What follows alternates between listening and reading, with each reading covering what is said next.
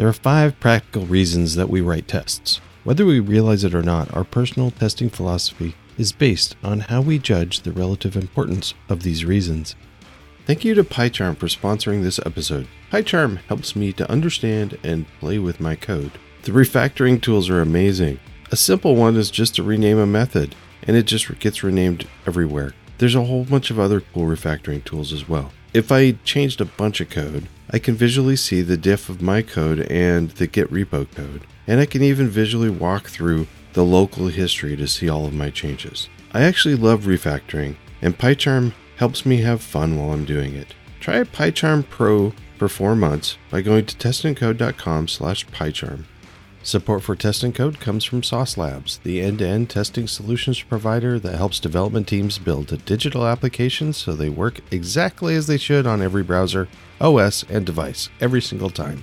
They offer full stack and full software development lifecycle testing, including low code, mobile app, mobile beta, API, error monitoring and reporting, cross browser, UI, visual, and automation. Visit saucelabs.com slash testbetter for more information and a free trial. Sauce Labs. Test continuously, test smarter, develop with confidence.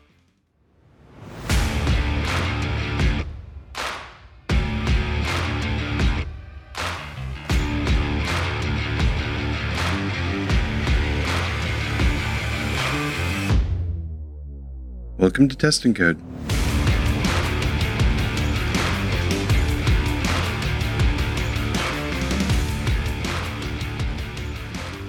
That quote in the intro was from Sarah Mei. She wrote an article called Five Factor Testing, which I'll link in the show notes, of course, describing these five factors.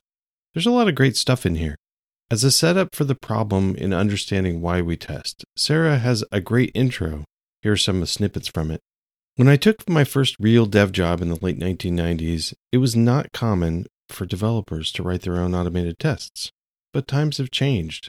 Today, on most teams, writing automated tests is a normal part of the software developer's job. Changes to a codebase usually aren't considered complete until there are at least some automated tests exercising them, usually written by the developer who changed the code. In the late 1990s, in the late 1990s, when having any developer written tests was weird, it was hard to imagine that 20 years later, having no developer written tests would be weird. But here we are. This mostly matches my experience, but I know the experience varies drastically across companies and even across teams within a company. But there's no doubt that developer written tests is way more common now. But many still don't like to write tests. Sarah goes on Sometimes we write tests just to do it, whether or not it's actually useful. After that's been going on for a while, you'll hear things like, the tests are so slow, or flaky, or unpredictable. We don't have the test coverage we need, but we don't have time to update it. Writing tests just doubles the amount of time the story takes for no useful reason. The story is finished. I just have to write some tests. This is terrible and concerning, and it makes my heart ache. But okay, so there's a fix. Sarah recommends fixing this by reconnecting with the underlying needs that originally drove us to write tests in the first place. So, what do tests give us? Here are Sarah's five factors on what tests do for us. One, they verify the code is working correctly. Two, they prevent future regressions. Three, they document the code's behavior. Four, they provide design guidance. And five, they support refactoring. There's discussion of each in the article, but of course, I'm going to give you my own take on these five. For the most part, we agree on these. However, I'm going to rearrange them in my order of importance in the, for the code I write. First, verify the code is working correctly. Duh! That's why we have tests, but it's not so simple. I want to make sure the code is working correctly from the perspective of the user of the code, be that the end user or another dev that's using my library, but almost always from some interface or API. Secondarily, for utilities and algorithmic bits that I squirrel away to make my code simpler, I'm the customer. So I write tests to verify that the code does what I want it to do. I'm just trying to be specific on what I mean by working correctly. Second one is prevent future regressions. I was going to put support refactoring second, but I feel guilty doing that. So, sure, let's do prevent future regressions. That can be second. We put all this time into getting the code right once, it's really nice to make sure that it keeps working in the future.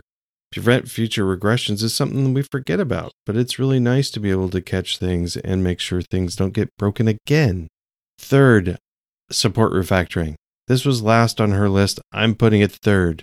Now we're talking. This is where it gets fun. I like refactoring. More accurately, I like building the first draft of my code as fast as possible just to make sure the thing can work, that I can solve the problem in some way. I like developing tests at the same time, inching my way through the test cases to make sure the happy path and the edge cases are covered. And then I can go back and make the code something I'm proud of, or at the very least, something I'm cool with submitting for a PR and a code review. Trusting my test suite and utilizing version control, it allows me to wholesale refactor and rewrite chunks of my code without worrying about breaking something, and I can really kind of make it a design that I'm happy with. It's so fun to solve a problem you've already figured out, also. Have you ever taken the time to get through a video game level and then gone back and done it again and again? Maybe just because it's fun? Trying to replay maybe for more points or for a better time or just because you enjoy it. Let coding be like that and refactor with the support of tests. Next is provide design guidance. I'm begrudgingly keeping this in fourth place, but for a different reason as Sarah. Sarah correctly describes this as the most controversial claim of testing advocates, and I agree. Many testing advocates, especially people advocating unit tests, wave this flag. The idea is that if you test all the small bits, you'll naturally pro- produce more modular systems, and somehow that's a better design. It might be. I just personally don't follow the logic. I think that the best designs are done by someone who's already solved the problem once, not necessarily because of modularity. Modularity might be part of it. Modularity is great, but isolatable bits aren't necessarily better. They actually might make things harder to refactor if you've got tests around all tests around all the little bits. If you've got a bunch of unit tests wrapped around each bit of code, then how do you refactor? How do you change things around without deleting some tests? So why am I leaving design guidance here at number four? Because tests allow you to actually use your code and you'll build better, better APIs, better function signatures, etc. Here's the idea. Your code will have at least one user. A library interface will have other code calling it. A function will have some other code calling it. An API will have some other system using the API. Writing tests against these interfaces forces you to use the interfaces. If it sucks to write the tests against it, You'll have time to fix the interface to make the test writing not suck. This will improve the interface so that your end user, your customer, your fellow dev has a better experience. You having to deal with the bad interface first while writing the tests and fixing it save others saves others from this horrible interface. To that extent, your design will be better, in that the interfaces will be better. I've written perfectly reasonable API methods, I thought, that when testing, I realized that one of the parameters to the function wasn't knowable by the caller in some circumstances, and I had to go back and refactor the code to make that parameter either optional or just take it out and move it somewhere else. The other way that testing improves design is aiding refactoring. Tests allows you to play with the code like clay until you have something that you're proud to give your mom for Mother's Day. Okay, big tangent. I think it'd be really cool to have shops that do primary school art parties for grown-ups. You sit down, have some wine and cheese, and glue macaroni and string to a picture we can give to our kids as presents for upcoming holidays. Maybe stab a hunk of clay with a stick a handful of times, bake it in a kiln, and there you have a pen holder for your kid. Brilliant. Anyway, back to testing. Last on the list for me is document your code's behavior. I can't remember where Sarah had it up on the list, but it was higher up. I'm putting it last because I hardly ever think about this when writing tests. I should. It's a good idea. I love it when I'm a bit confused about a library, look at the tests, and go, oh, that's how you're supposed to use it. Tests can make great executable examples of how to use some code and in what order the methods should be called, or at least one order that works. It's a cool idea, and I should do it more. Anyway, thanks, Sarah, for writing this great article. I love it.